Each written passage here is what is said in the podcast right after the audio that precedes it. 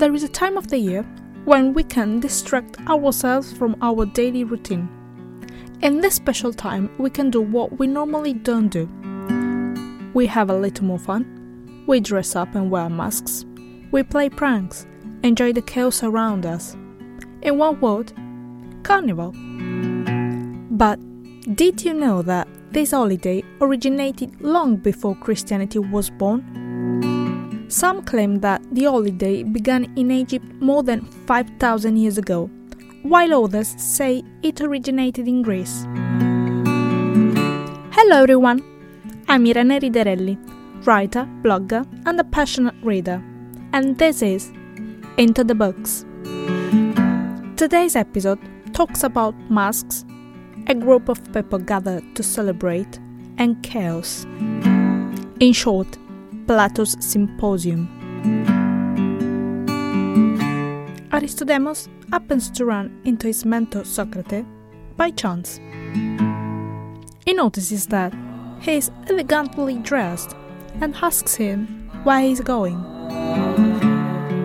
Socrates replies that he has been invited to the banquet of the poet Agathon to celebrate the success of his tragedy. Socrates persuades the reluctant Aristodemus to attend the feast. When Agathon sees the young disciple arrive, he is pleased and invites him to take a seat. Socrates does not join the group immediately, but only halfway through the banquet. At the end of the meal, Pausania, who is also invited to the feast, recommends those present to drink with moderation given the excess of the previous day. And Eresimaco, the group's physician, agrees with the woman's suggestion. And it is he who proposes that they take turns praising Eros, one of the most ancient gods, unjustly neglected for too long.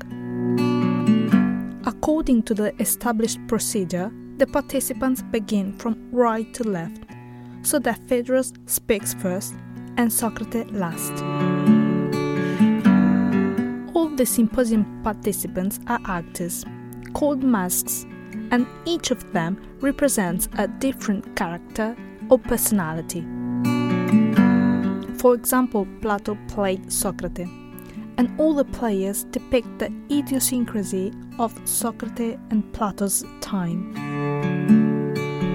Each actor praises one aspect of Eros's nature, but not in its totality. The only one who does so is Plato at the end of the symposium, and there he shows all his greatness. With the symposium, Plato creates a new literary model that is still practiced today. There is no better dialogue than the symposium to understand that we need to start looking inside ourselves before we dwell on trivial aspects.